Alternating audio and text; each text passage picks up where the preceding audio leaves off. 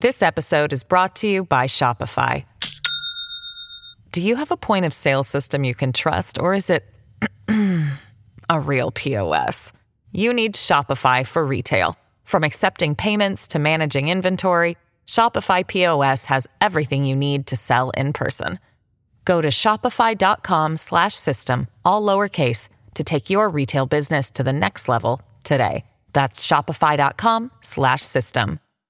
Hello, everybody. This is Marshall Poe. I'm the editor of the New Books Network. NBN listeners like to read books and buy them. So we thought we'd tell you that right now our friends at Princeton University Press are having a remarkable site-wide sale. You can get 50% off books, including ebooks and audiobooks, with the code 50, F-I-F-T-Y, at checkout until May 31. You can save some real money on Princeton University Press books. I encourage you to go there and check it out.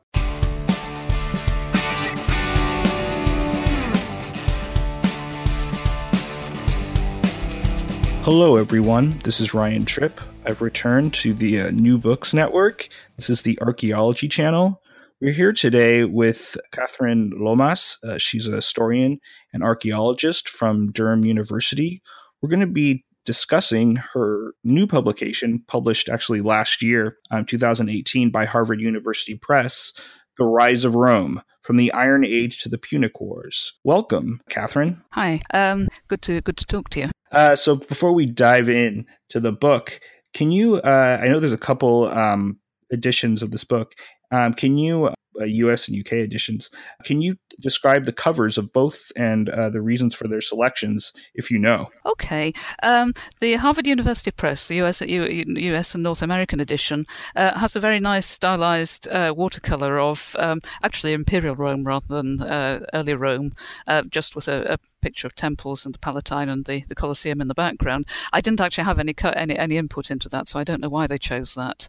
I have to say it's a very nice image, but it is very much Rome was fully risen rather than Rome at the period I'm writing about. The UK edition, which I did have some input into, published by Profile, has an image of a Campanian tomb painting from the 4th century BC, and it shows a Campanian warrior mounted on a horse, obviously heading off to the afterlife. But it gives a very nice sense of what the art and the self-image of the elite of that region was like at that period of time.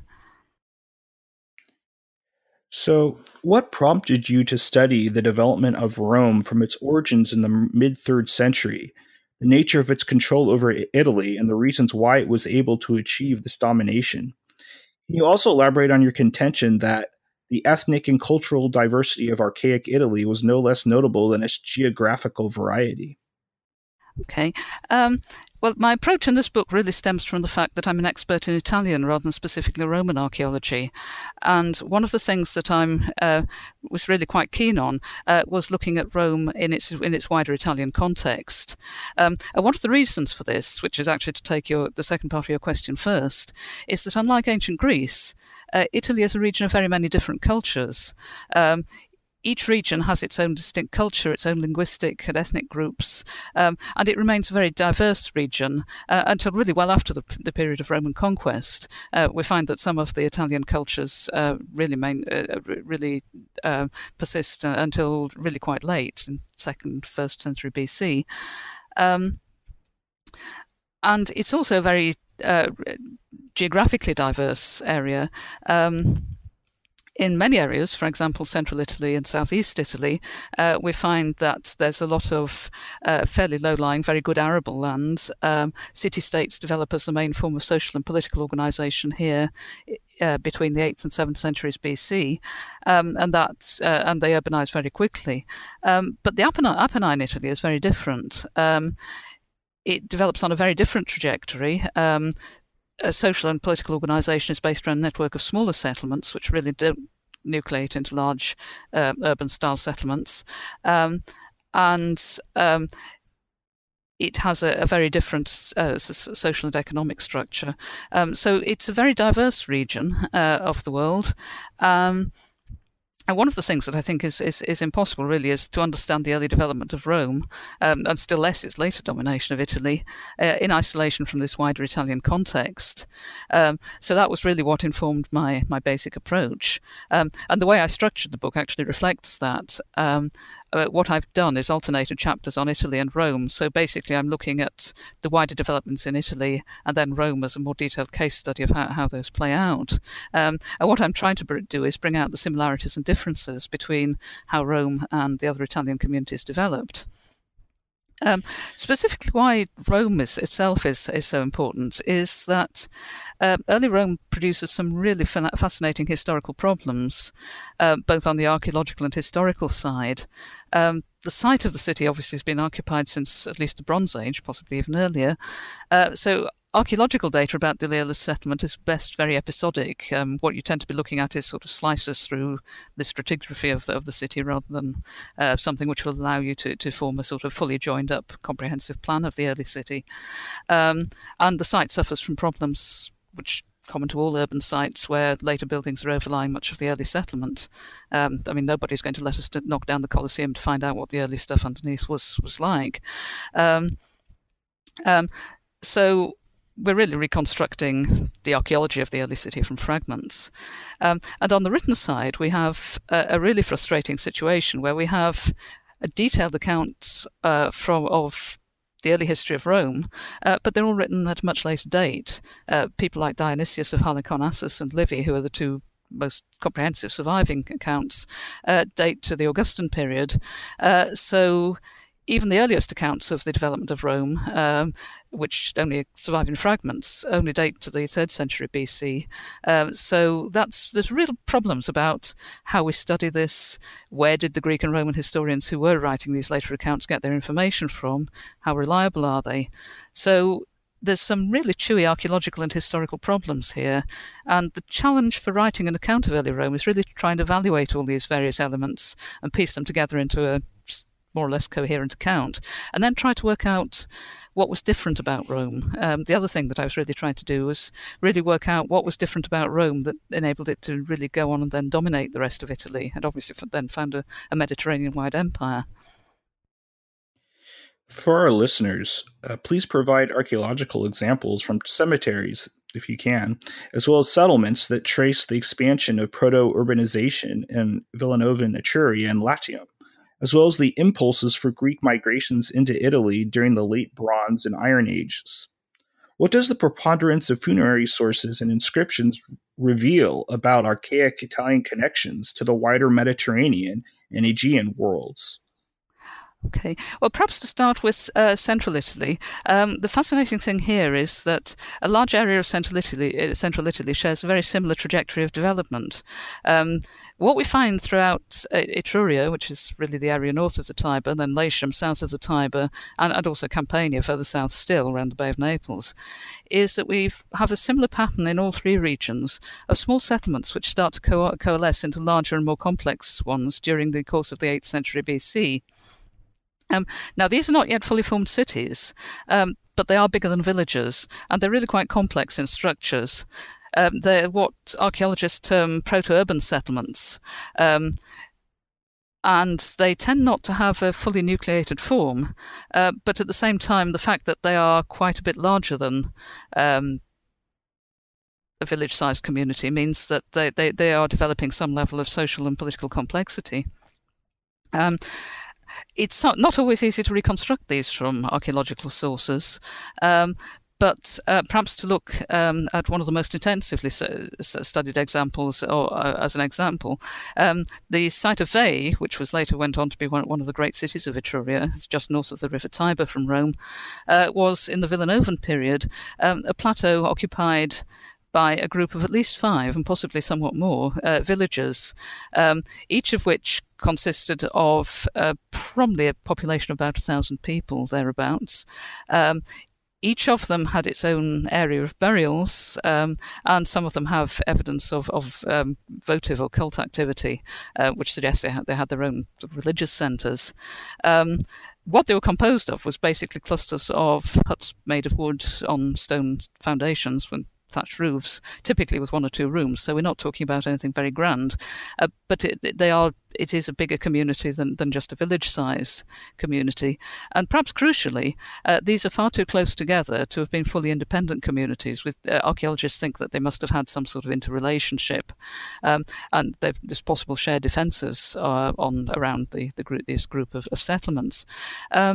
So the way that archaeologists are thinking about this now is that this isn't a cluster of individual villages, but part of a larger settlement in which each subgroup within the city, maybe an extended family or clan, we don't know, has its own living and burial areas, but at the same time it still forms a settlement which was a single unit. So this seems to this is the basic trajectory of development throughout that central Italian area, and that includes Rome, which is something I can say a bit more about later if you'd like me to. The other big story we have in the 8th century is population change in southern Italy, because this is the era when large numbers of Greek migrants start arriving along the shores of southern Italy and Campania. We know that contacts with Greece and the Aegean are already very well established. They can be traced right back to the Mycenaean period. But sometime in the 8th century BC, we find that the number of migrants across the Aegean who are actually staying and settling, it suddenly goes up. The earliest example, quite early in the 8th century, is a permanent settlement of Greeks, although not exclusively Greeks, which was set up at Pithecusae, at what was modern Lacoameno, on the island of Ischia. And this is a multi-ethnic community. There are Phoenicians, there's local Italian population there as well, but there are lots of Greeks. And by the end of the 8th century, we find that there are Greek settlements all the way around the coast of Italy, from Taras in Puglia, on the heel of Italy, right up to Cumae on the north side of the Bay of Naples. Now, one of the big questions is why this happened. The reasons aren't entirely clear. The traditional explanation, which is something we find in our written ancient sources, is that the population of Greece was outstripping resources and people were migrating for economic reasons. But at the same time, it's quite difficult to believe that there was such strong demographic pressure on Greece as early as the 8th century that it was causing this expansion and migration. It's quite likely that economic reasons did play a part. Many areas of southern Italy are much richer in resources, mineral resources, good agricultural land and so forth, than many parts of Greece. So it's likely that people who had already had connections with Italy, who were trading with Italy, suddenly sort of thought, right, this is a nice place to live, we can have some of this. So it's possible that a demand for resources does underpin this. But at the same time, it's possibly not the whole story. One of the things that's actually quite significant about Pithecusae is its location. It's on an island off the coast of Naples.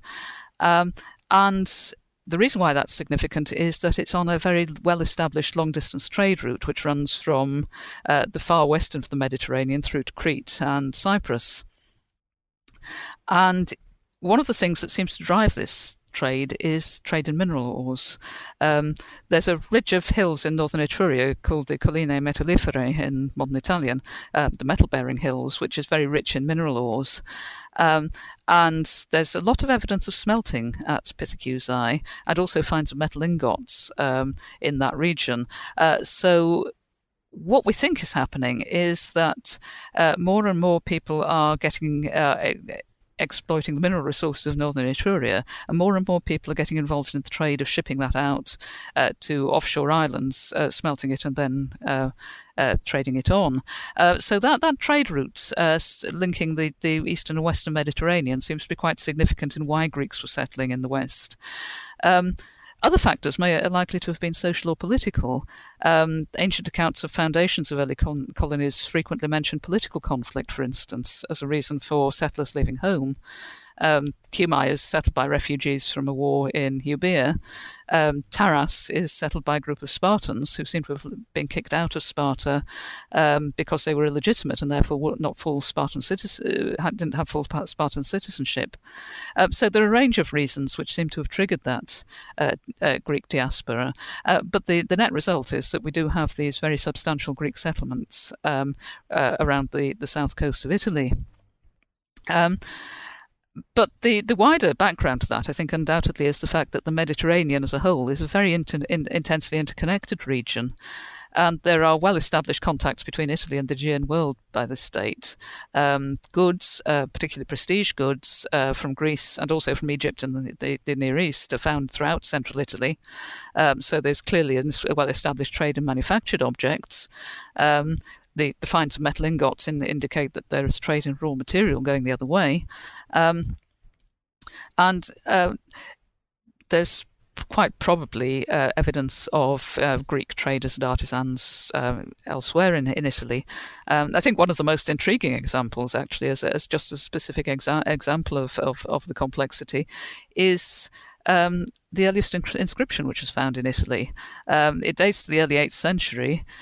It was found in a grave at a place called Osteria dell'Oza, which is just south of Rome. It's near the later settlement of Gabii. And it was written in Greek script and possibly Greek language. It's a single word. It's possibly a personal name. But it was inscribed on a very distinctive type of local pot.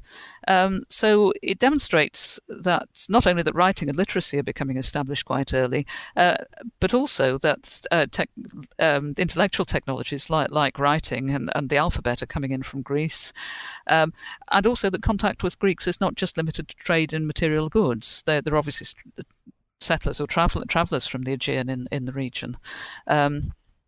So one of the things that I think I was trying to get across with this was not just how urbanisation develops locally, but also the interconnected nature of Italy and, the whole of Italy, and also its multi-ethnic nature at this date. Similarly, please discuss archaeological examples that trace the settlement and history of Rome, as well as familial warrior Latial culture to the end of the 8th century BCE. How do rituals and festivals, as well as the cityscape, illustrate your contention that rites associated with the Trojan Aeneas, as well as Romulus, changed through time?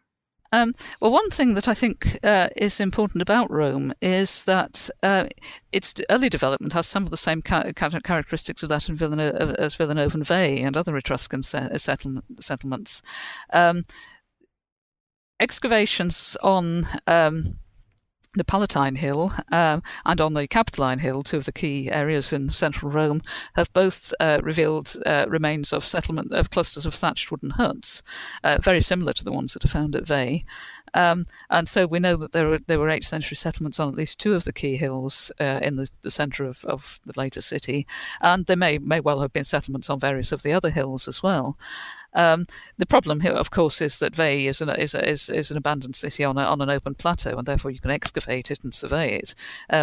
Obviously, with Rome being continuously occupied, we can't really get it systematically at how many of the hills were settled, but there is early material has turned up from various other locations in the city as well. We also have deposits of votive objects, which show that cult places have been established. There's one on the Capitoline, close to the site of the Capitoline Temple, which is a key area of the city, and also intriguingly on the Palatine, or perhaps more correctly at the base of the Palatine, we have a wall with a gateway. So there's obviously some sort of demarcation boundary there. Most archaeologists think that it's not actually a defensive wall because otherwise why would it be at the bottom of the hill rather than the top, where, which is a more natural defensive area. But it shows that the settlement had a demarcated boundary. And that's quite important because the Romans were quite big on boundaries. It was quite important to the way settlements were defined. There are also some early burials in the area of the later Forum Romanum, which is at the foot of the Palatine and the Capitoline. But the main areas of burials are actually on the Esquiline and Quirinal hills. So we seem to have the same pattern that we have at Veii of a distributed settlement with lots of little villages very close together and probably with connections between them. By the end of the 8th century, we're finding that there are developments in the Forum which may indicate that that's becoming a shared communal area for all of these little settlements. The Forum, which is originally marshy, is drained, and it seems to have been reserved for communal use. The burials disappear. The cemeteries now are exclusively on the Esquiline. So it's a very similar pattern to what we find in Etruria of a proto-urban settlement with separate clusters of population, but at the same time so close together they probably do have some collective identity. One of the other problems for Rome is that, unlike Etruria, where the cemeteries are actually much better excavated than the settlements, it's the reverse in Rome. We don't have quite the depth of funerary evidence, and it's nowhere near as comprehensive as it is for other sites. So one thing that might help is if I answer the question about cemeteries in the context of a different site, which was Osteria dell'Oza, the one where the early Greek inscription was found. This is a few kilometres south of Rome. It's close to the archaic city of Gabii. And it's one of the most extensively studied cemeteries in the region. And what the excavators have been able to show is that people were cremated, their ashes were placed in an urn, and they were placed in graves along with various personal possessions. But study of the grave goods has shown that You can distinguish male and female burials, adults and juveniles, and burials by the end of the 8th century BC seem to be arranged in what appear to be family groups. Many of them with a central burial containing armour or weapons, and with significantly richer grave goods. So what we seem to have is possibly an elite emerging, maybe with a warrior identity, which makes the weapons and the armour and the helmets particularly important if you're commemorating somebody. So that seems to be the basic social structure, family groups with an emerging warrior elite. Now, you ask about the foundation myths of Rome. These are a particular minefield, not because they're particularly unusual. The idea of a city heroizing its mythical founder and building up a cult around him isn't at all unusual. Most other cities in Greece and Italy do it. But in Rome, this sort of level of mythology is really quite complicated. The most familiar one is that the city was founded by Romulus and Remus, twins who were dispossessed. They were the grandsons of the king of Alba Longa, which is a settlement site which isn't really known, somewhere south of Rome, and that they came back having been raised by a she-wolf. They were rediscovered, their identity was discovered, and then they went off and found Rome. There's also a kind of prequel to this in which the Trojan prince Aeneas escapes the sack of Troy, flees to Italy, and founds Alba Longa, and therefore becomes the ancestor of Romulus and Remus.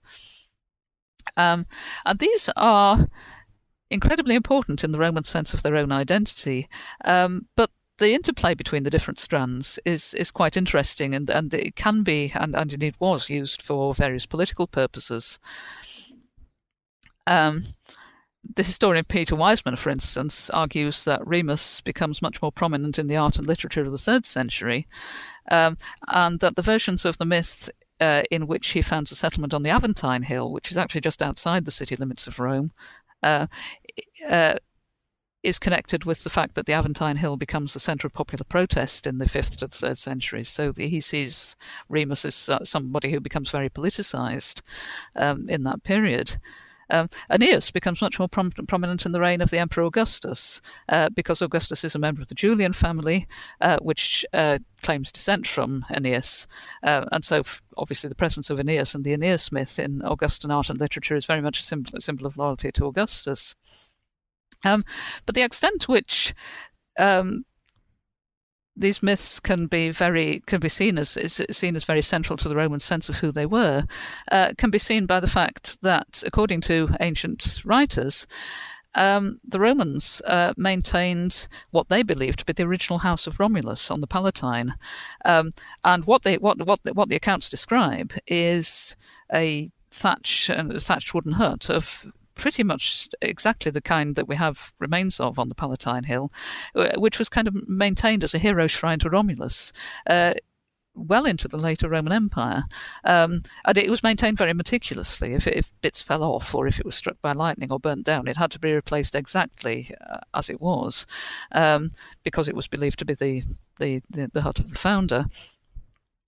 So we have a very strong sense of the way in which the foundation myths can be very, very much manipulated by later Romans, but also the basic fact that they existed is something that's very powerful and says something to the Romans themselves, very much something very powerful about who they thought they were.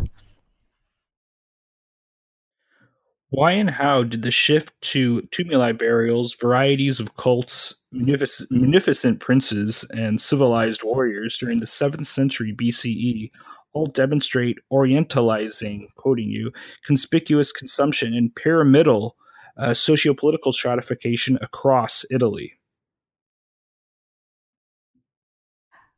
Okay. Well, the 7th century is a period of intense social and economic change. One of the things we can see is an absolute step change in social and economic power. But we can also see a connection with what happened in the 8th century.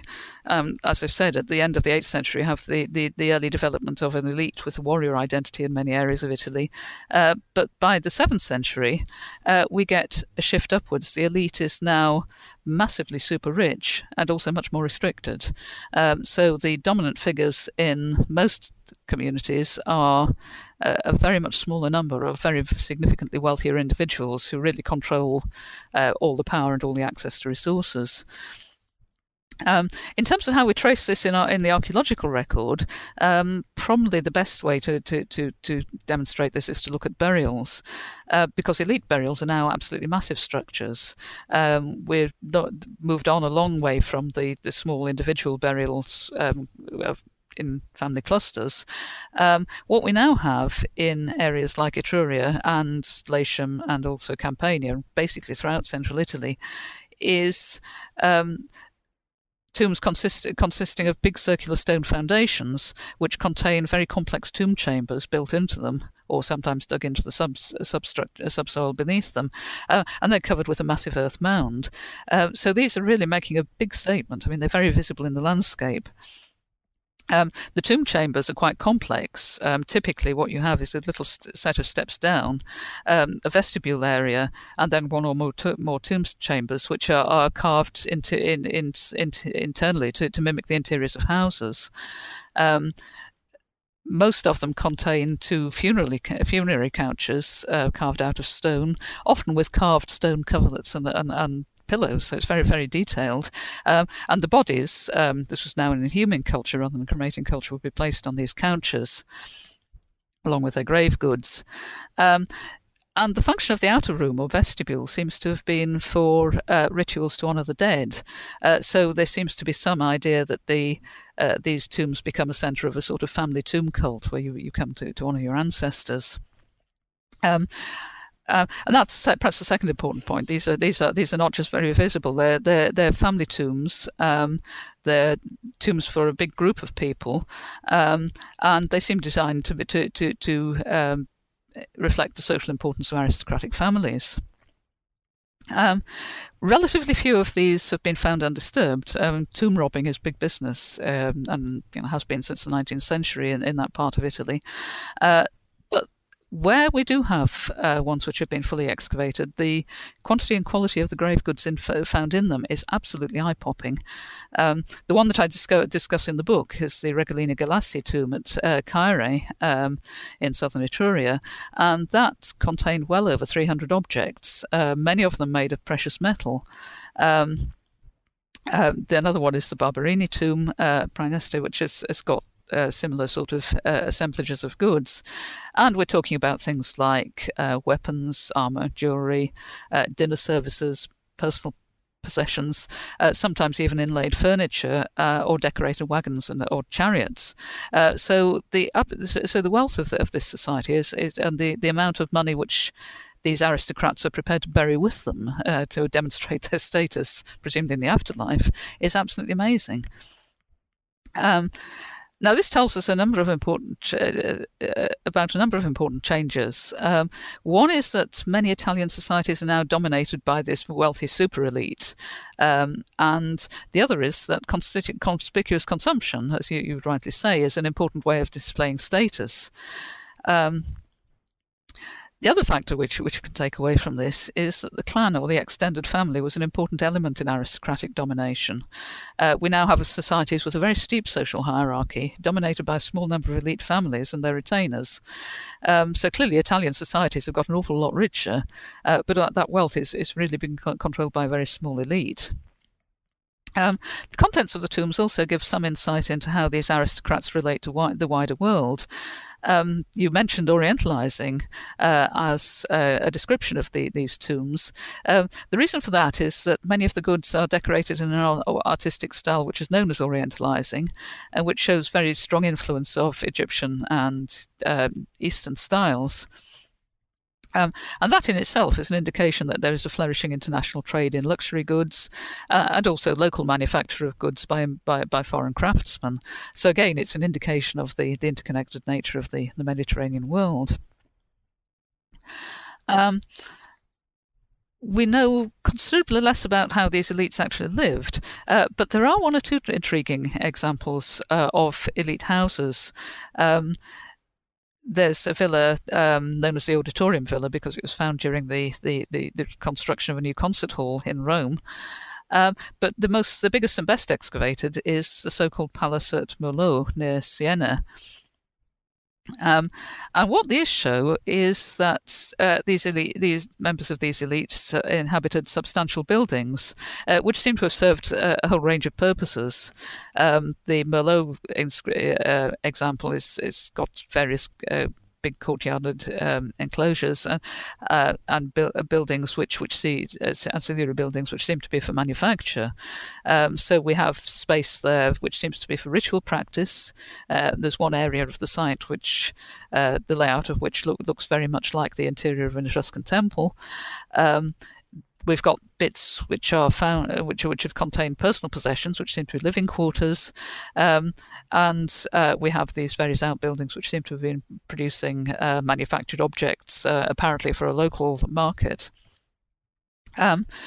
And perhaps most intriguingly, the building was richly decorated with painted terracottas, some of which form a moulded frieze, which depicts some of the scenes of aristocratic life.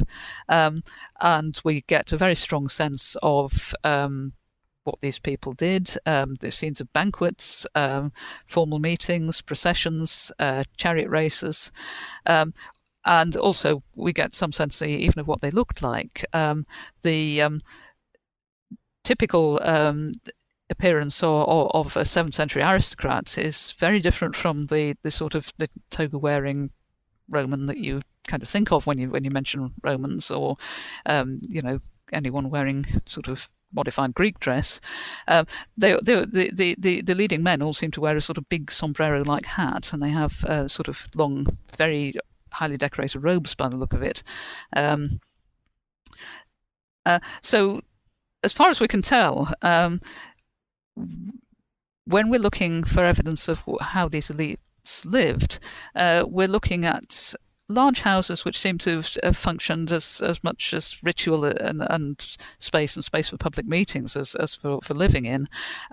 But also these are out in the countryside. They're not close to urban or proto-urban settlements. So there seems to be a sort of sense in which these aristocrats lived in these sort of big compounds out on their estates. One of the effects of this sort of highly aristocratic society is that a lot of the contacts between communities are mediated through personal connections between aristocratic families.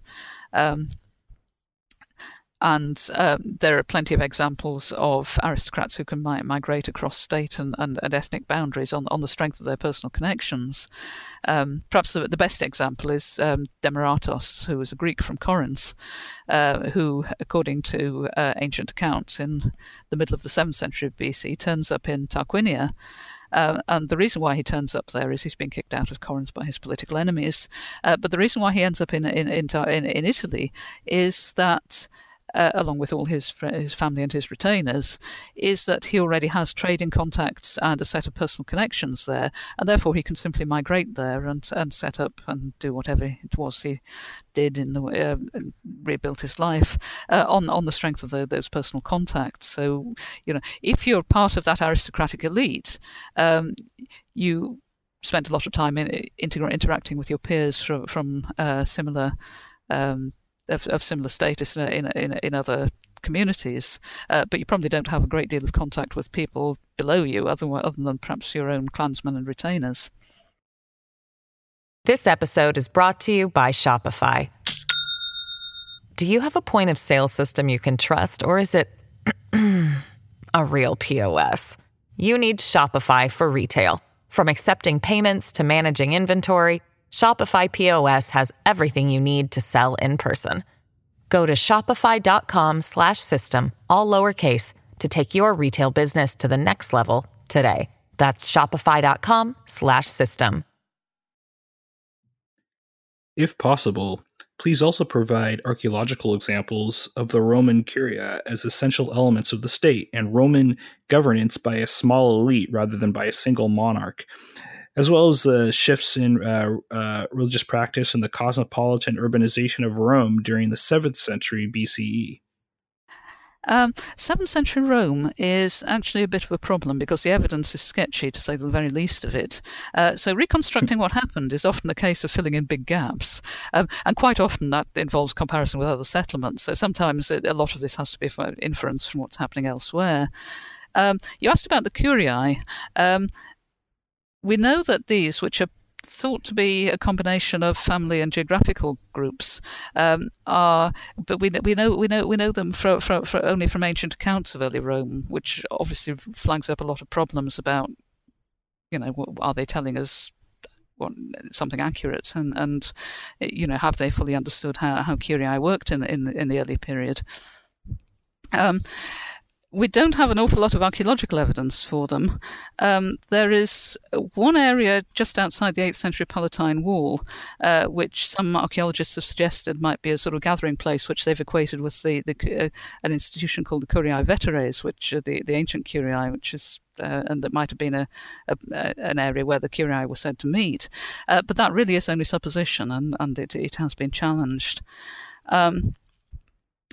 One of the things which I think is actually quite a good explanation of how 7th century Rome developed has been put forward by the Italian archaeologist Nicola Terranato, who suggested, and I actually think this is very plausible, that the communities on the various hills, which by this stage seem to have shared a very clearly defined common area of assembly in the Forum, or the area which later became the Forum Romanum, may be interpreted as gentilicial groups or curiae of some sort. Partly he's working on comparison with Veii, where we have this similar pattern of dispersed clusters of settlement. What Terranato thinks is maybe the individual villages dotted around the hills of Rome are really the sites of clans, and therefore maybe, you know, that reflects what the sources describe as curiae. But that's a bit of a guesstimate, to be honest. You know, we don't actually have enough hard evidence for what the curiae were or what they did. We just know that they were ancient and that they were quite important to the way the very early city was developed. One thing we also know relatively little about is the exercise of political power. One thing that we can be pretty certain of, and I think I'd say this fairly definitely, is that the ancient tradition that Rome only had 7 kings from its foundation in the middle of the 8th century up to the end of the monarchy in 509 is simply not tenable. all of the kings were adults at the time of their accession. They needed to be proven leaders. So this would actually have required them to have abnormally long lifespans. But one possibility for the 7th century, I think, is that the four kings, which are mentioned by the sources as the 7th century kings of Rome, may have been not the whole story, because our ancient sources also mention the idea of having interregna between kings, the sort of gap while a new king was selected. And sometimes Livy implies that these went on for quite a while. So one possible reconstruction that I present in the book is that governance may have varied between periods of monarchical rule by one man and periods in which perhaps the heads of the leading families of Rome may have ruled as a group or shared power between them in some way. But that really is only a hypothesis based on a combination of ancient sources and the material evidence. One thing we do know about this period is that Rome is growing pretty fast and clearly developing a much stronger collective identity. The first phases of many of the structures connected with civic life, the area which was later the Senate House, the area which was later the Comitium, where the assembly of the Roman people met, date to the 7th century. We don't know whether that was their function at this date, but clearly those areas are already important. We know that the Forum has been drained. It has a rudimentary gravel pavement. It's also been cleared of burials, so it's clearly being reserved as a special area for civic activity.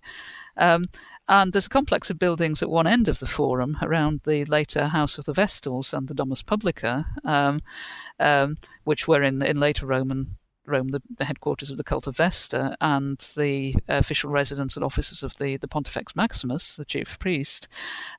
This area is already occupied.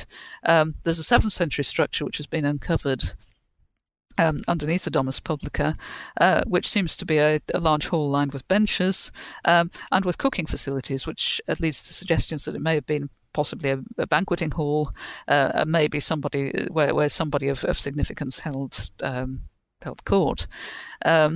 It's not impossible to identify exactly what the function of this structure was, but the fact that there's so much going on suggests that Rome is developing as a community really quite fast, and it's becoming much more complex. And also, I think it's significant that much of this development is focused on areas and structures connected with the collective life of the community. So it suggests that a much stronger collective identity is building up. According to inscriptions and the archaeological record, how did previous Iron Age settlements, infrastructure, varieties of government, religious confederation, commerce, and general changes in the metropolitan cores of Etruscan expansion, one or all, contribute to the rise of the independent Italian city-state in the 6th century BCE? Okay. Well, what seems to have happened during the course of the later 7th and 6th centuries is that settlements grow bigger and until they form a fully centralised settlement, something we'd regard as a sort of nucleated urban settlement, each of them obviously controlling its own territory from which it drew much of its wealth. When I talk about cities, we're talking about something much smaller than the modern city. Perhaps I should make that clear. We're talking about settlements which range typically from around about 10,000 to 30,000 people. So it's much smaller than a modern urban settlement, but again, it's bigger and much more complex in organisation than a village type structure. And this inevitably means that settlements become much more sophisticated, both in their physical layout and their organisation. And perhaps the best way to answer this is actually to look at what happens in southern Italy, because some of the Greek cities are much better excavated than those in Etruria, where excavation tends to focus on cemeteries. So what we find here in southern Italy is that typically by the 6th century, cities have built themselves substantial stone fortifications. They have nice city walls. They adopt a regular street plan. In the Greek world, that tends to be organising housing and other buildings around long, narrow, rectangular blocks. In central Italy, the street grid tends to work around the basis of square blocks, but it's the same basic principle of a regular street plan with houses and buildings laid out in a regular pattern. We also have areas set aside for religious sanctuaries. We have public buildings, things like theatres, or buildings, which in many cases actually look rather like theatres, set aside for meetings of the city council and the assembly of the people. Also, we get a lot more monumentalisation. Cult places had previously tended to be open precincts just containing an altar and with a marked-out boundary, but many of them now acquire absolutely massive stone temples. If to take an example of Paestum in Campania, has three, two dedicated to Hera at one side of the site, one dedicated to Athena at the other. And the Hera temples are both early, both 6th century, and they're absolutely massive. And one of the things that I think is important about this is that these structures are not really about utility. Cities are not building because they feel that, they absolutely have to have three huge stone temples or whatever. What they're doing is making a big statement about, their self-image and their place in the world. Architectural styles in central Italy differ, and construction methods differ, but we can still see the same trend towards increasing monumentalisation. And what seems to be going on here is that the nature of the ruling elites is changing a bit. We're not talking about democratisation by any means, but the elites are getting wider and less, and the disparities of wealth and status are less dramatic than they are in the 7th century. And also their behaviour is changing. Whereas 7th century aristocrats tend to live out in these compounds in the countryside, 6th century aristocrats tend to have moved into the city and are investing their money and resources in their communities rather than just elaborate palaces. As I said, I don't want to overplay that sort of flattening out of the social pyramid because I think this is still very much an elite-dominated society.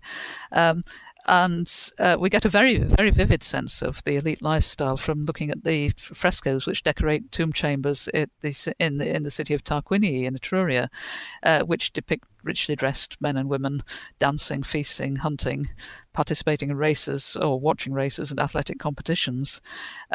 So we get a very vivid sense that this is a very affluent aristocratic society, but it's the aristocracies are not as completely all dominant and not quite as small as and closed as they were previously.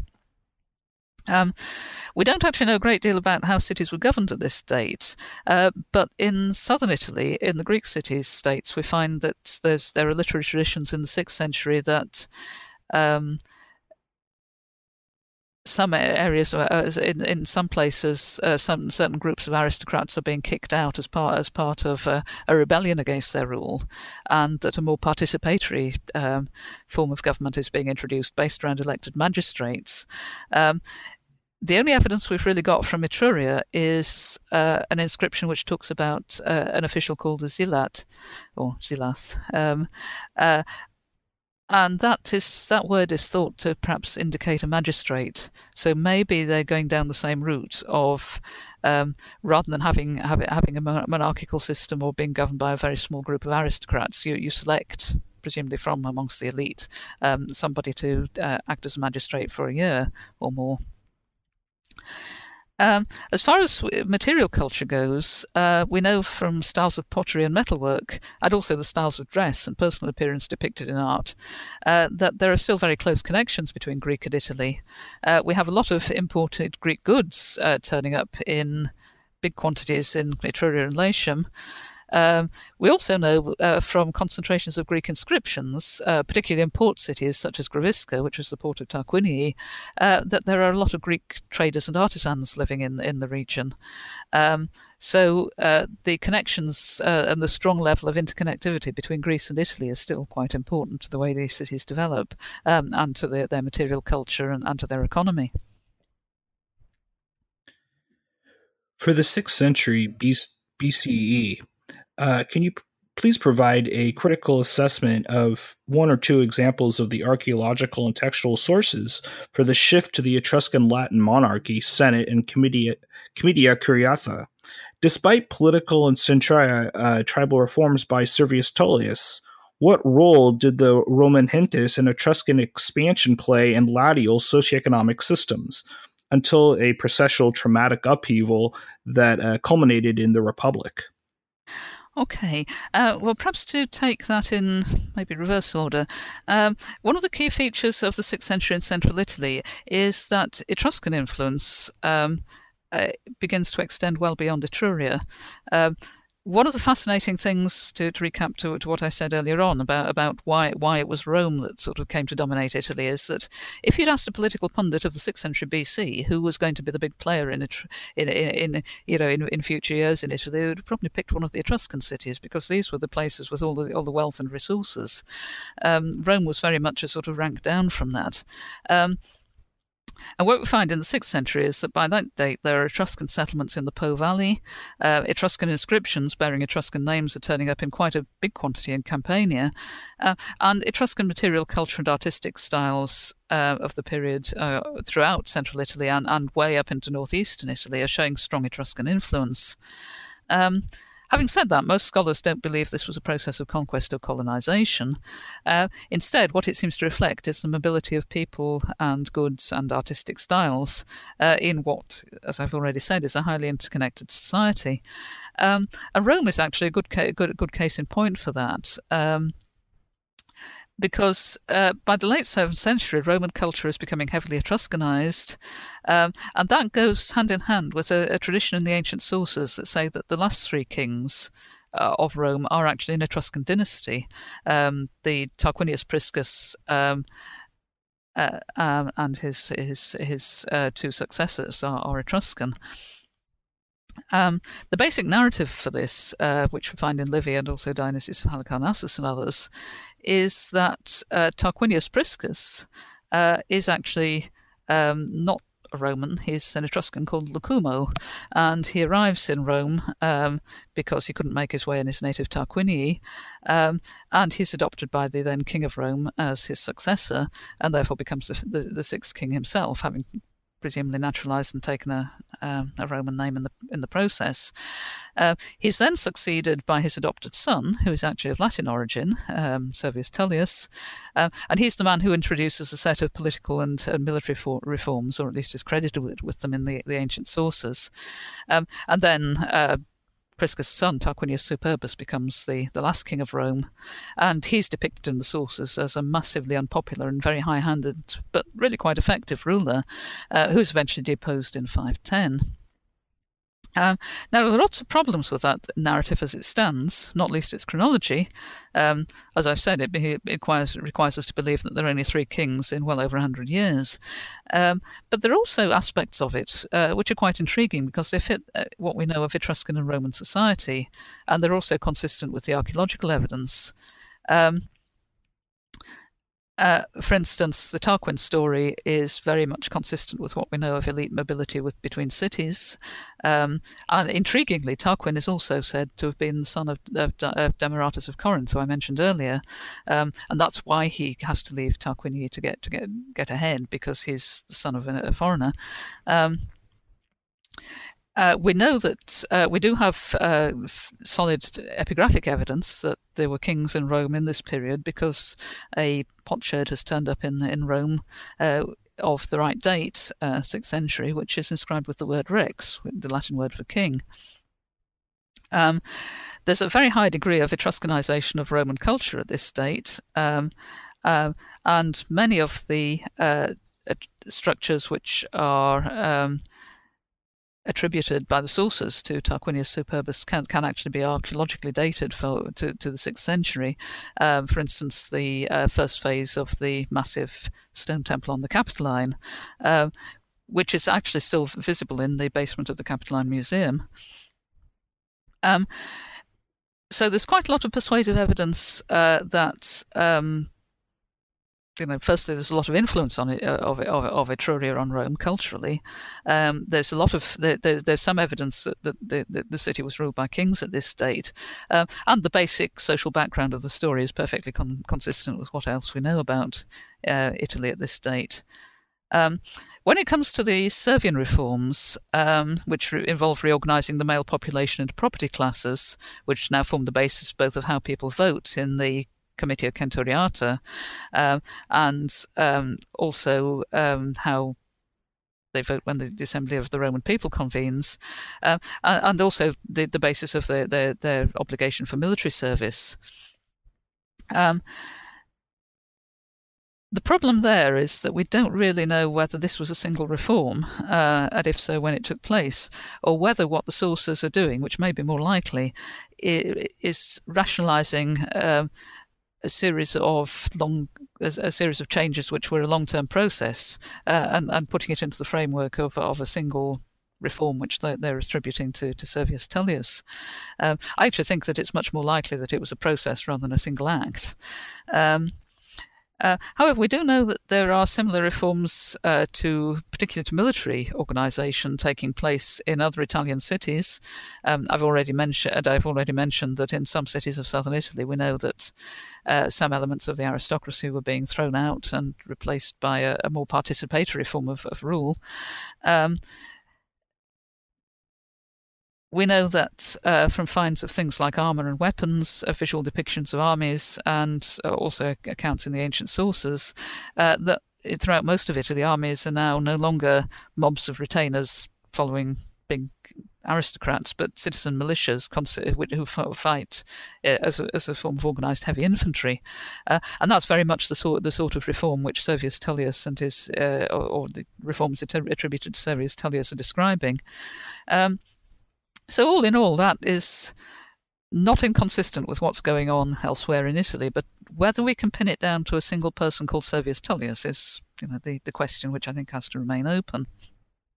And finally, the story of the ejection of the Tarquins in 510 is an interesting one because ancient sources describe it as a sort of liberation movement. It's all very stirring and it's all about, you know, the cruel tyrant being kicked out in disgust at his oppressive rule, and in particular his failure to punish an outrage by one of his relatives who rapes the wife of a friend.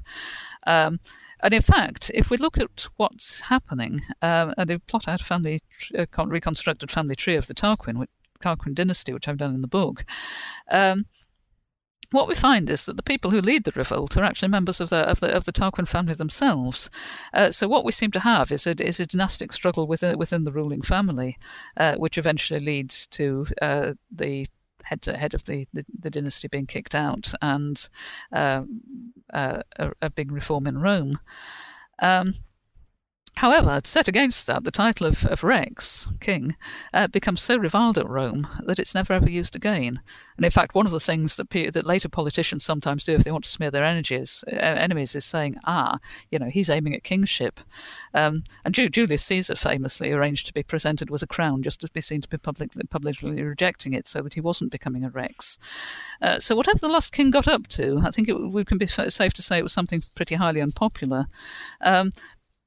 But at the same time, I think that the basic trajectory that we're looking at of development is consistent both with a lot of Etruscan influence at Rome, but not necessarily Etruscan domination or rule, and also consistent with what's happening elsewhere in Italy.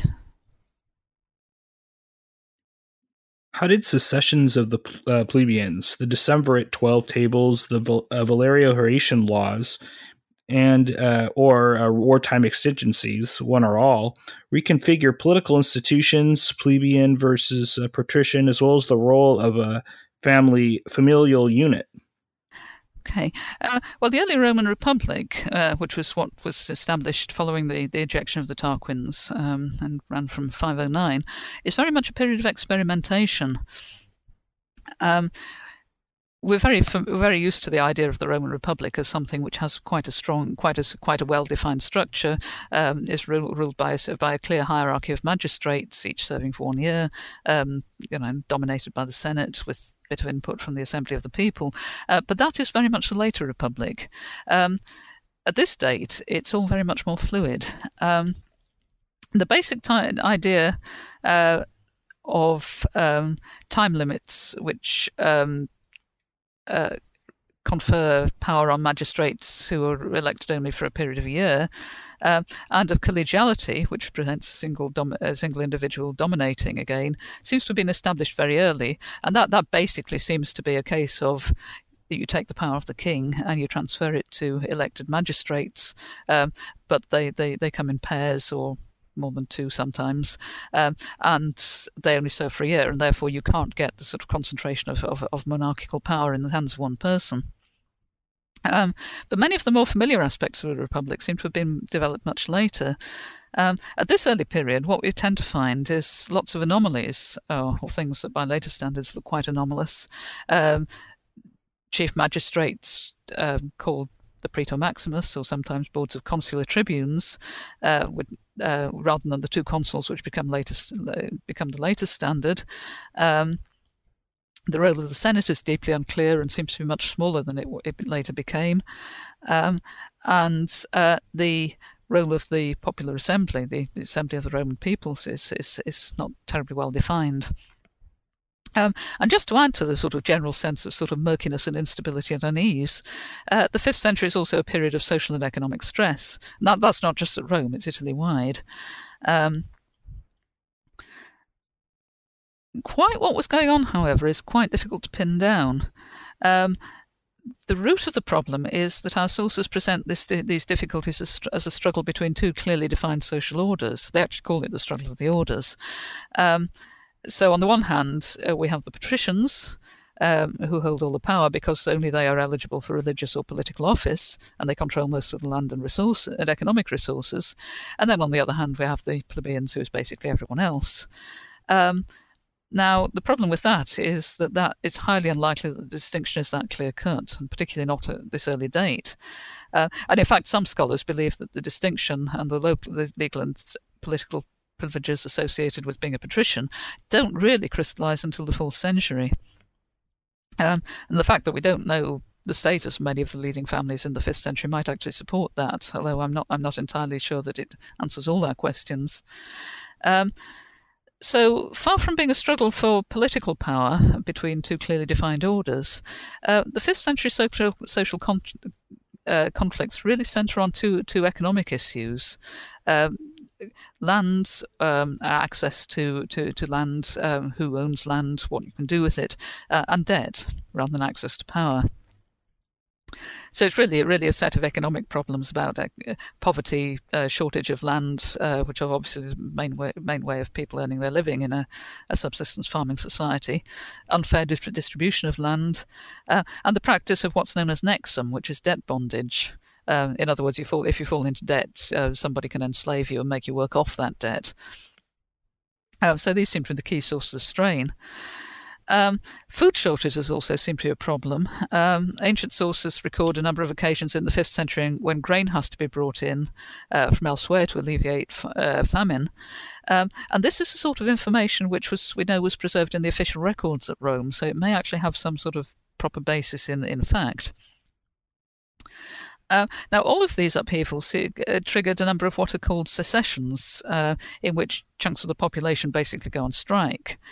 Parts of the population withdraw from the city to the Aventine Hill, which is just outside the city boundary, and withdraw their economic labour and sometimes their military labour if Rome is at war. And that forces the authorities to make concessions. And the concessions which are arrived at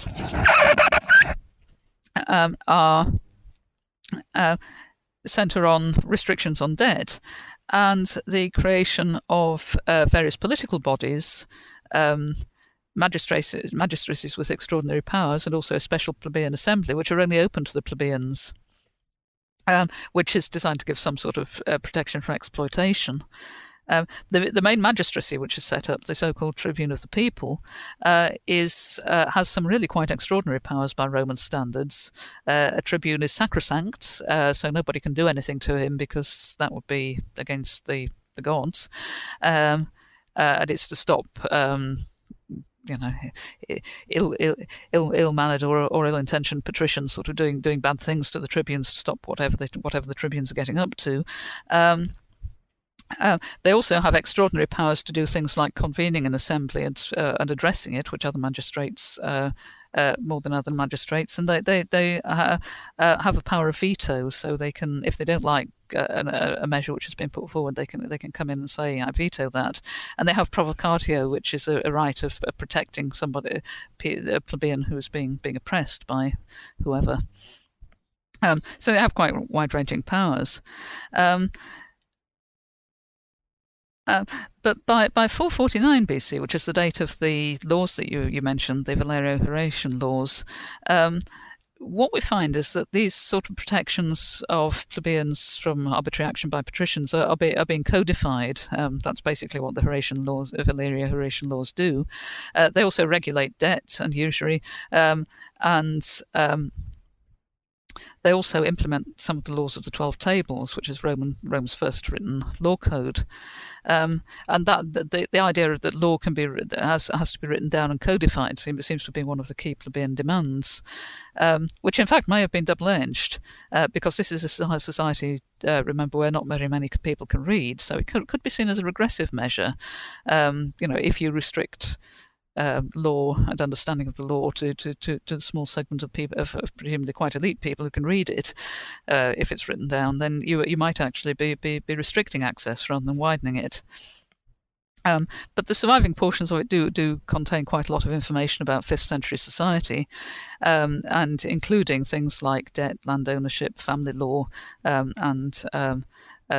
aspects of that sort. So basically, when we're looking at the early Republic, we're looking at a period of intense experimentation, quite a lot of economic and social stress, which wasn't just confined to Rome. It wasn't a function of the ejection of the monarchy. It's an Italy-wide phenomenon. But we're also dealing with a period of quite a lot of both political experimentation and political conflict between different aspects of society. Please briefly explain Roman expansion during the 5th and 4th centuries BCE. You can address issues such as the Cassian Latin League, the Etruscan Wars, the traumatic Gallic invasions, or ad hoc territorial expansion. In so doing, really briefly, what did an increase in temples, the Comitium renovations, and archaeological evidence of those courtyard houses reveal about post-Gallic Rome?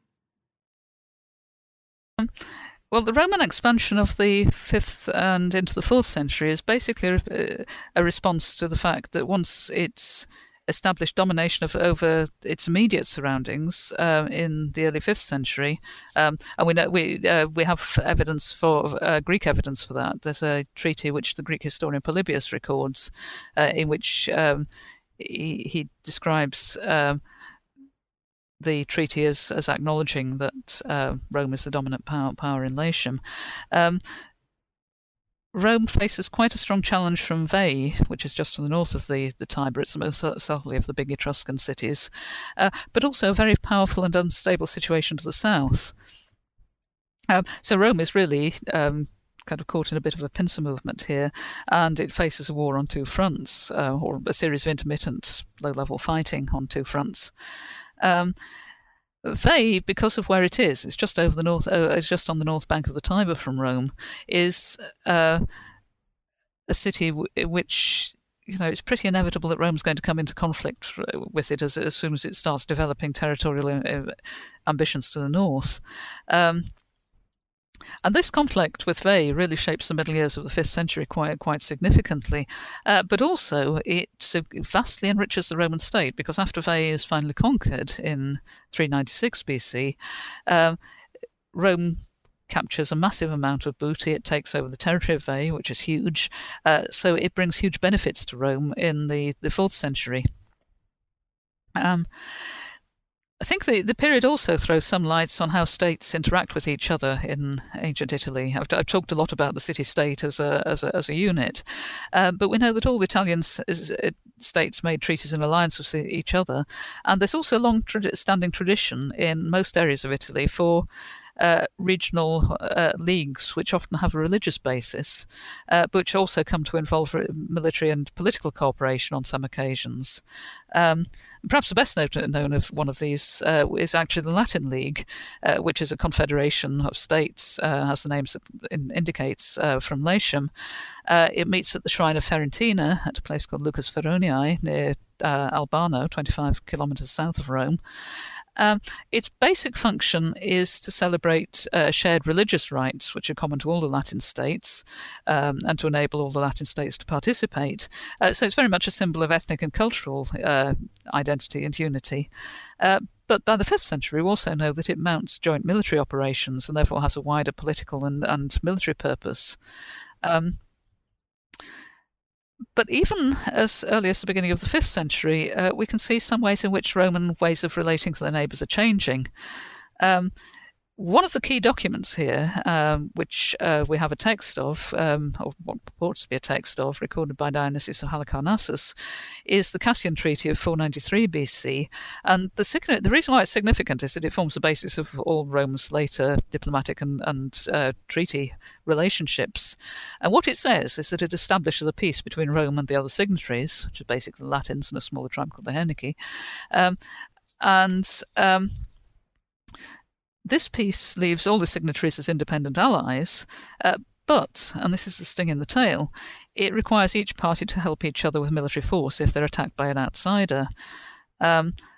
So it's basically setting up an ongoing military relationship between Rome and the other signatory. In this case, it's the collective Latin states.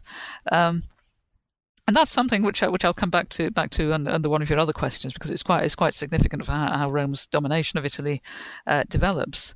The other thing which we know is that there's a tradition that Rome is already confiscating land from its defeated enemies and founding colonies on it, although there's little firm evidence for how many early colonies there were and what they looked like. But it does indicate that Rome is starting to develop a permanent presence elsewhere in Italy. Even though it's within quite a small area. The other thing to say about this period is that it's a period of intense cultural and ethnic change in large parts of Italy, and that is partly driven by large-scale migrations.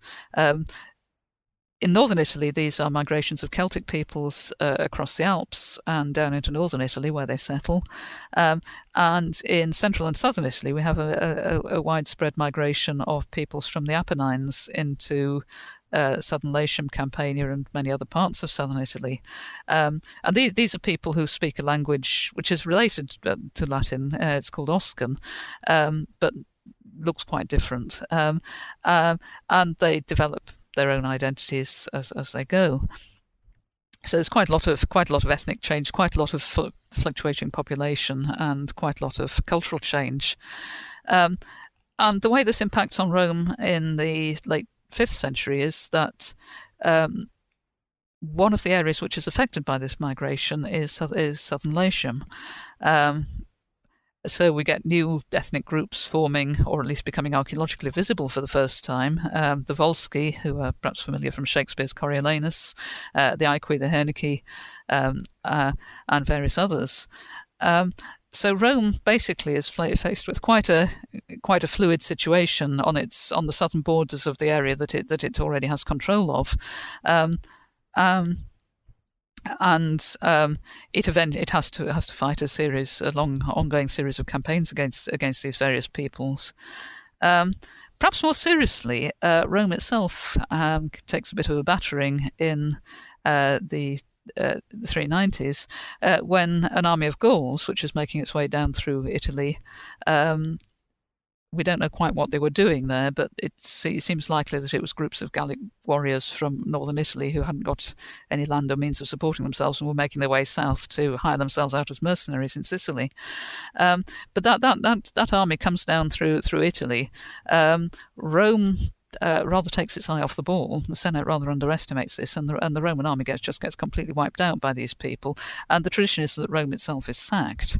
And then they move on and go and do whatever they were planning to go and do in Sicily. But this is a really traumatic event in the Roman psyche. The anniversary of the battle at which the Gauls defeat the Roman army, the Battle of the Allia, is something which is a really black date in the Roman calendar for many centuries afterwards. The other side of that is that it necessitates quite a major rebuilding of the city. There's even a suggestion that the city could be moved to a more defensible site. The site of Veii, which has been destroyed by Rome some years earlier, was being eyed up for it, but the Romans decide that they're going to stay put. But they put a lot of money, and some of that money does come from the conquest of Veii, into reconstructing the city. There's a new and very state-of-the-art city wall, part of which can still be seen outside Termini Station, which is constructed using Greek techniques and possibly Greek artisans to build it. And that probably is intended not just to be a defence, but to signal that Rome regards itself as very much up there as an equal with the Greek cities of southern Italy. It involved building many new temples, some of which are politically significant. The Temple of Concord, for instance, may have been to signal harmony after another outbreak of the struggle of the orders. And also, temple building is connected very closely with military conquest, because military conquest and paying for temple building out of the booty of a successful campaign is something which many successful generals do. Dedicating a temple is a way of repaying the god's victory. It also provides a very handy visual reminder to the population of the generosity and the military achievements of the general who pays for it. So temple building has quite a lot of different overtones. And one of the things which I think is significant here is this investment in both temple building and the structures connected with the political life of Rome, such as the Comitium, are very much a striking symbol of Rome's ambition to be taken seriously as one of the leading cities of Italy at this date. How did debt and land distribution contribute to your periodization of the resumed struggle of the orders? In your response, you can critically assess evidence for the introduction of the Licinius Sextile laws in 367 BCE, Lex Gunica, etc. Okay. By the time we get to the 4th century, the struggle of the orders is still alive and well and ongoing. But one of the reasons why many historians think that we should stop thinking about it as a sort of single monolithic struggle of the authors is a struggle of the orders is that it's very the nature of the struggle seems to be changing. And there seem to be two distinct strands here. One is the familiar tale that we can trace from the 5th century of debt problems and unequal access, at least in the minds of some of the populations, to land. The other is that there's a growing struggle by a developing plebeian elite to gain access to the major offices of state and to gain legal and political parity with the patrician nobility. And as I said, this is one of the reasons why many historians, and I think rightly, reject the idea of the struggle of the orders as a single concept, and also why some of them believe that definitions of patrician and plebeian may have changed and even hardened at this period. Paradoxically, one of the things which may have sparked this is the military successes and the economic revival that we can see in Rome from around about 420 onwards. Rome becomes more militarily successful. There's an upturn in the amount of confiscated land available for distribution to the population. The amount of booty and slaves arriving in Rome increases, and therefore Rome is reaping the benefits of conquest and military success again. And there seems to have been a perception that the proceeds of success are not being shared fairly.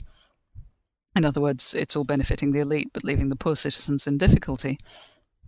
And if we look at the Licinius-Sextian reforms, which are named after the two tribunes of the people who proposed them, we can see this breakdown reflected quite clearly, because two of the three involve debt and land allocation, and there seems to be little doubt that these are real issues. The problem with how we interpret these two measures is that some of the details, particularly of the land law, seem suspiciously similar to a much later land distribution law, which was introduced by another tribune, Tiberius Gracchus, in 133 BC, obviously in very different political and social and economic circumstances. And that's led some historians to suggest that Licinius' Sextian laws either don't exist or are a mere duplicate of Gracchus's law. I personally think there's enough evidence of economic stress and popular unrest to establish it as real, although I have to say I'm suspicious of some of the details. I think that some of the details may have come from the later land law, but there's not enough evidence to reject it out of hand. The third Licinius Sextian law is actually very different. What we found in the 5th century is that there was a pattern of establishing separate magistrates for the plebeians, and also a separate assembly for the plebeians. And what that effectively seems to have done is create something of a state within a state. The other thing it did was that it created a plebeian leadership, which starts to become almost an elite in its own right. And one of the things we can see in the 4th century is that this set of leading plebeian families starts agitating for access to the full rights and political powers of the shared by the patrician elite.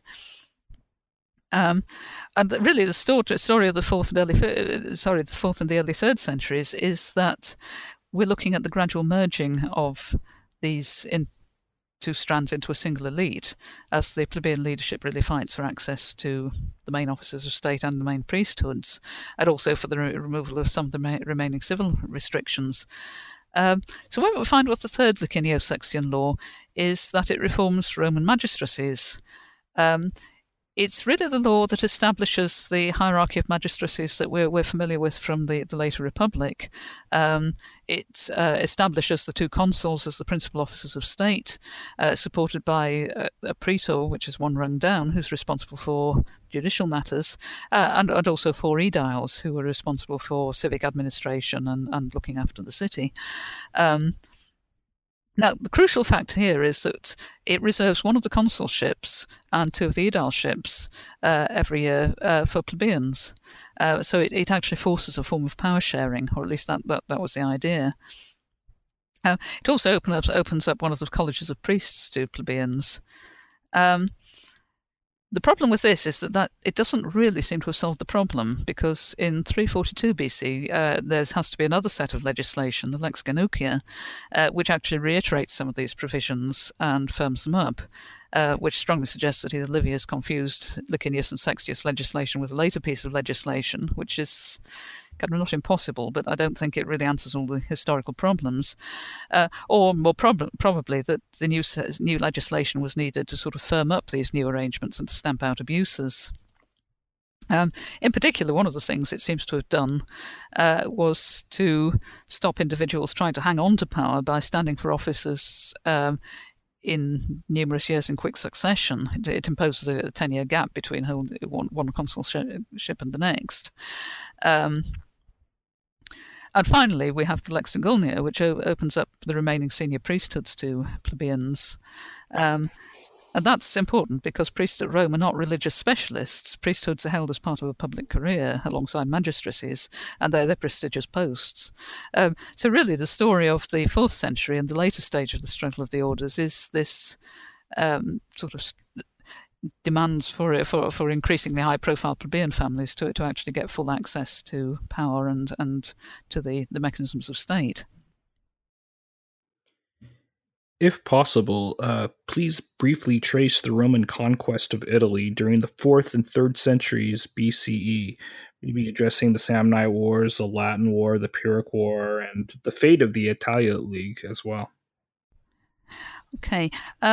Well, the period between 342 and 270 BC is really the point at which is the sort of pivotal point at which Rome moves between from being an important regional power in central Italy to being really the dominant force throughout Italy. And really, by the end of that period, it's very much poised to move on to become a Mediterranean power. And the catalyst for this is twofold. Firstly, there's a struggle between Rome and the Latin League between 341 and 3. 38, which sees Rome decisively establish control of Latium.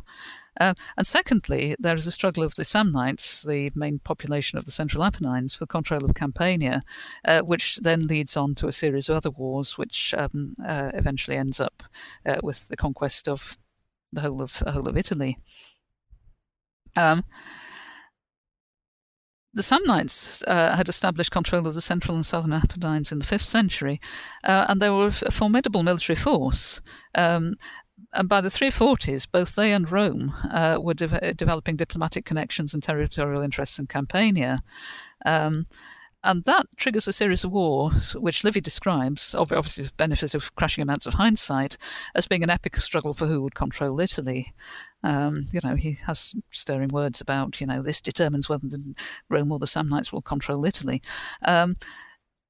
And then the conflict widens out to embrace wars with the Greek population of the south, the Etruscans and Umbrians to the north, and various smaller groups down the Adriatic coast.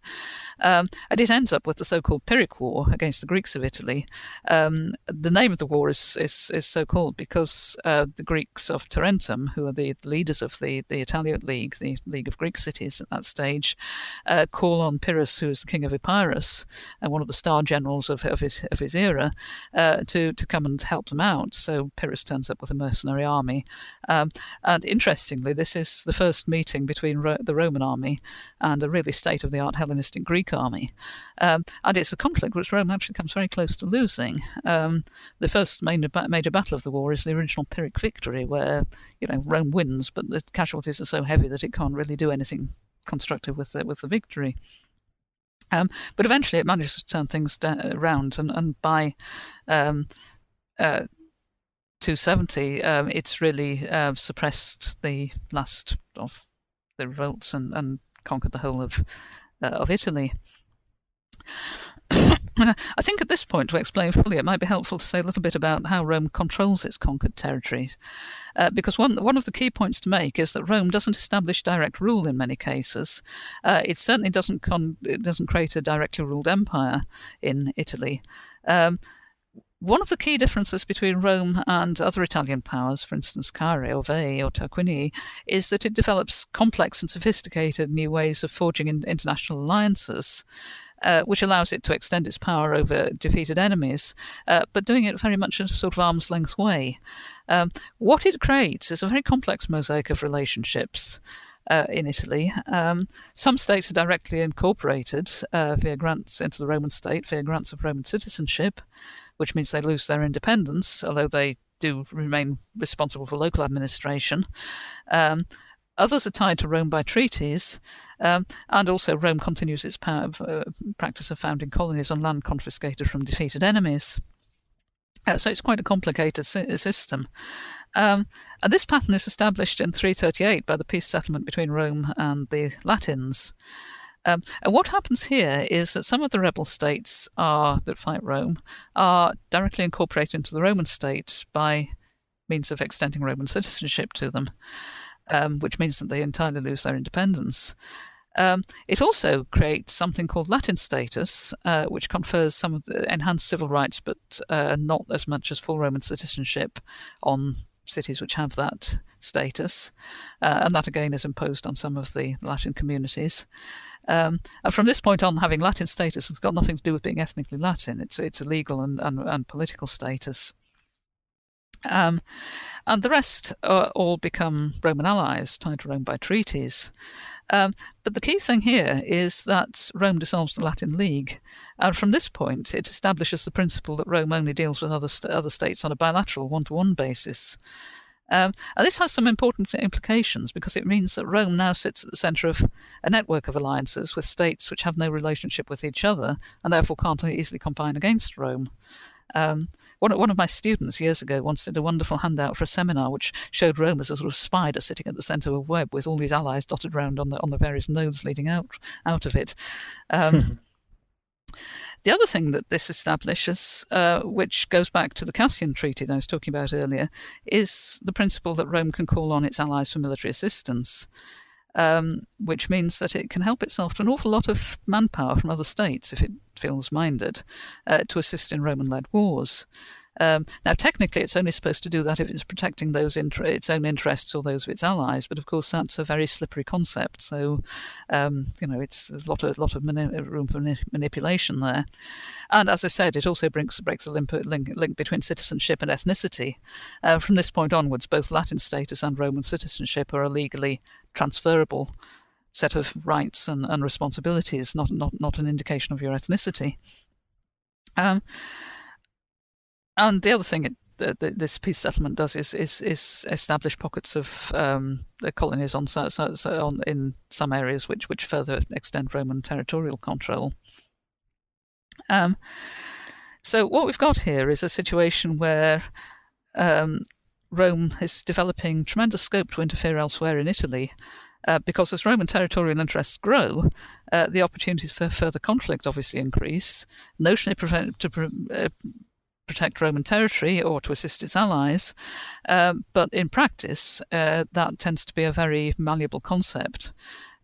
Technically, in Roman religious war, the only bellum justum, the so-called just war, is a defensive one, and unprovoked aggression can earn you a bucket load of divine disapproval.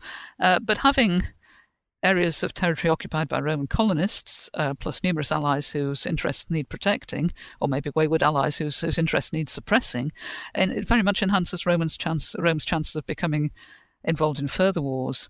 So basically, you get a kind of domino effect, which is one of the things that drives the Roman expansion.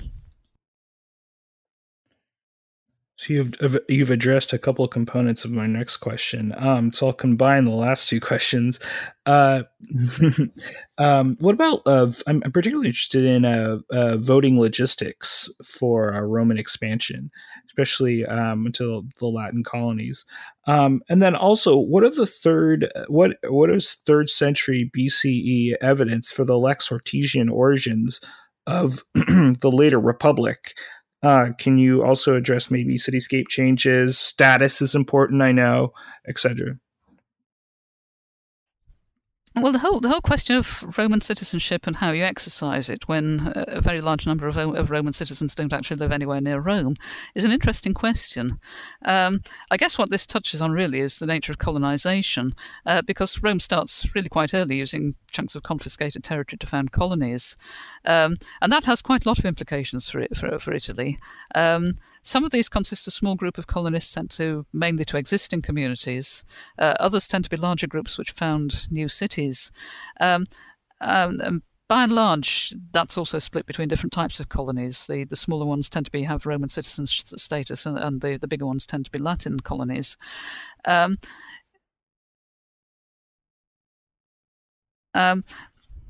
Which actually retain their own independence, although they have a close relationship with Rome. And colonization, obviously, is a powerful tool for a cultural transformation of both Rome and Italy. Sending out colonies is a way of distributing the proceeds of conquest, because each colonist is awarded a plot of land in a colonized area. But colonies also act as a conduit for spreading aspects of Roman culture, things like the Latin language, Roman culture, Roman ideas about urban life, and generally sort of disseminating Roman practice. The reverse of that, which you mentioned, which is how, if a large number of Roman citizens and a large amount of Roman territory is in some disparate pockets dotted around Italy, how do those citizens actually relate politically to Rome, is one that we really don't know an awful lot about. And I think the basic answer is it depends on which colonies you're talking about, because it's likely that people, particularly people from members of the elites of colonies which are not that far distant from Rome, say so places in southern Latium or parts of Etruria, if they had a particular interest in something that was happening politically, may have actually been able to travel to Rome to vote or to attend meetings of the Comitium. But obviously, most Roman colonists wouldn't have that capability. So I think the short answer is that we don't. It restricts political participation to quite a small segment of the inhabitants of Roman colonies, both socially and geographically. If you come from Tusculum, which is within daily travelling distance, obviously you can pop down to Rome to exercise your democratic rights if you feel moved to, but or if you can afford to. But if you're from a colony somewhere in Puglia, then clearly you can't, not that easily.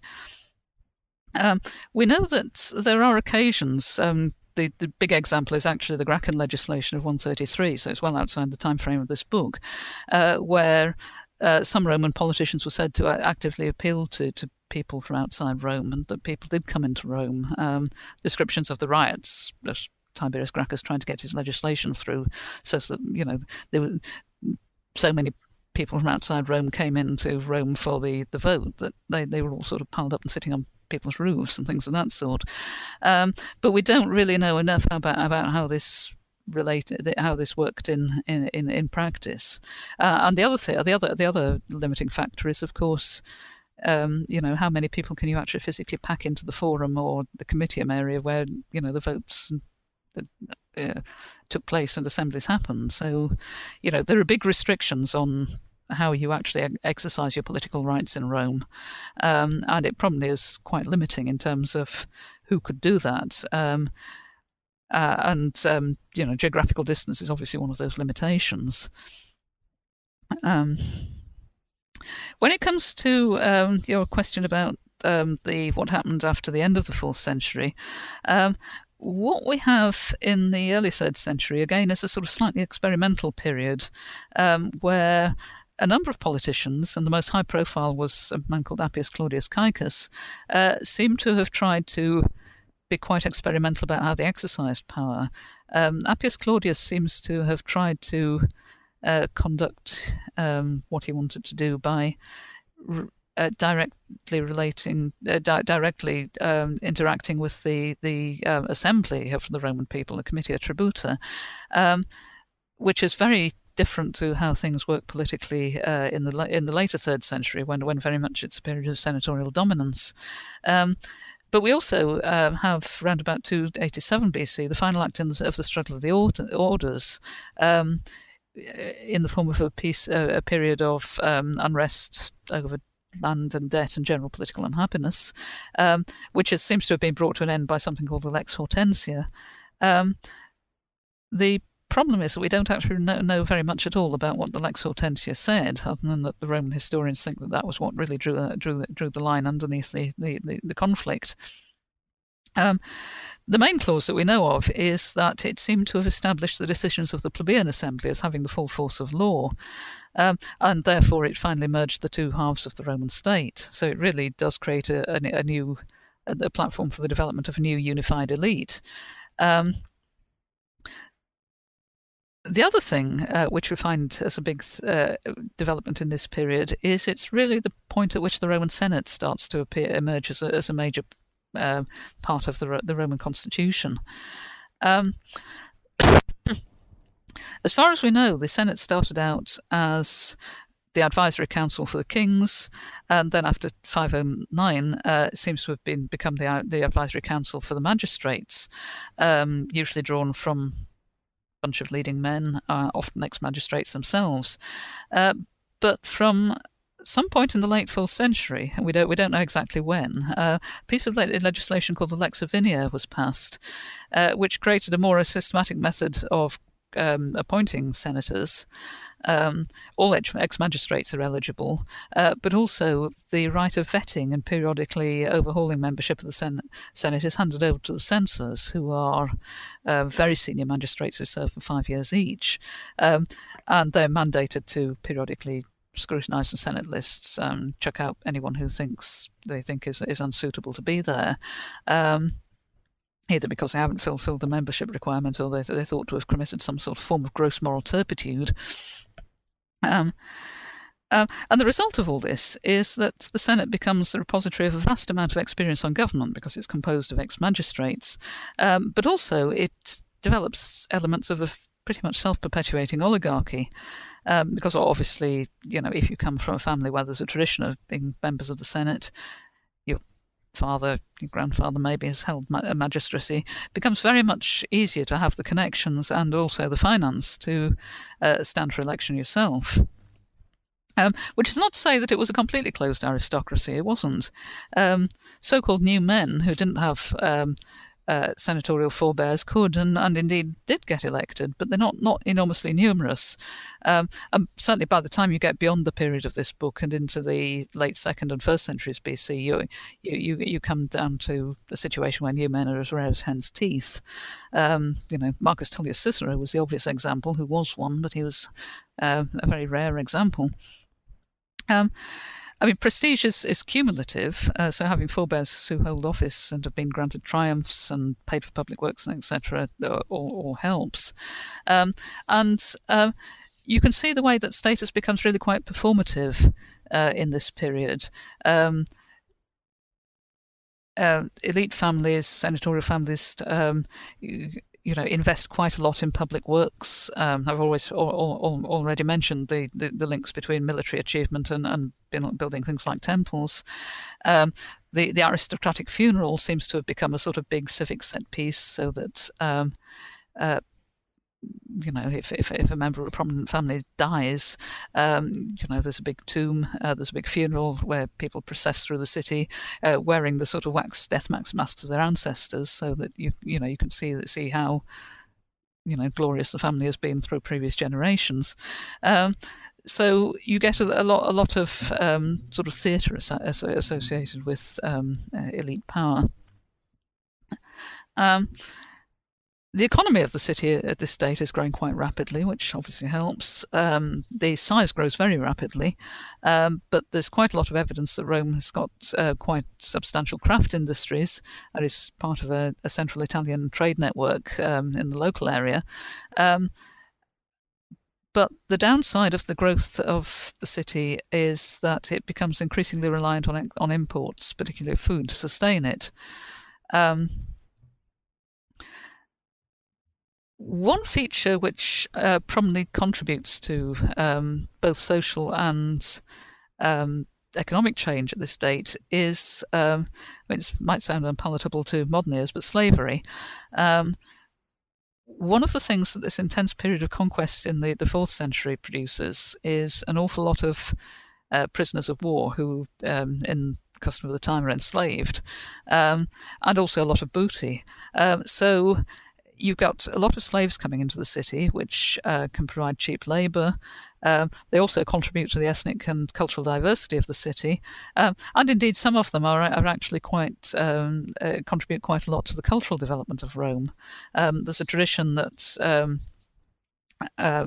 the first person to start writing drama at Rome was actually a Greek slave who came to Rome as a prisoner of war. The city begins to be very much transformed. There's not just a large number of new temples, which again, reflects the military side of things, but also we're starting to get some real sort of elements of public munificence. Victorious generals sort of putting silver statues and things up in temples, and also there's a lot of new infrastructure for the city, which again reflects the speed at which it's growing. We have the first of Rome's aqueducts, which is constructed at this date. We have a big new harbour installation, which reflects the need to the need for more warehousing space for imports and to supply the city. The first of the major Roman trunk roads, the Via Appia, is begun at the beginning of the end of the 4th century. And we have a lot of investment in elite housing and also, as I said, elite tombs. Things like the tomb of the Scipios, which was located alongside the Via Appia, just outside Rome. Which is a massive family mausoleum, which with a lot of space for a lot of different members of the family and a lot of sort of elogia, funerary inscriptions listing all their achievements. So it is really a point at which Rome starts to invest, a lot in new infrastructure, but also the changing nature of the elite is contributing to the way the city develops as well. Culturally, it's a period of quite considerable change, and the really key thing here is that the visual and material culture of both Rome and Central Italy as a whole at this date is becoming increasingly influenced by Greek culture. And this isn't unique. We've seen periods before in, say, the 6th century when Greek culture has been quite influential. But this is very much a different type of Greek culture. It's reflected in a whole range of different contexts. One of the other key aristocratic tombs of the period, which is found on the Esquiline, the tomb of the Fabian dynasty, is decorated inside with frescoes, which seem to be very much in the Greek style. There are Greek statues put up in the Comitium. Greek architectural styles can be seen in the way that buildings are constructed. We find Greek myths represented in Greek and Roman and Etruscan art, and even down to personal styles. One anecdote is that the fashion for being clean-shaven amongst elite Romans is down to the influx of Etruscan barbers Greek barbers from Sicily.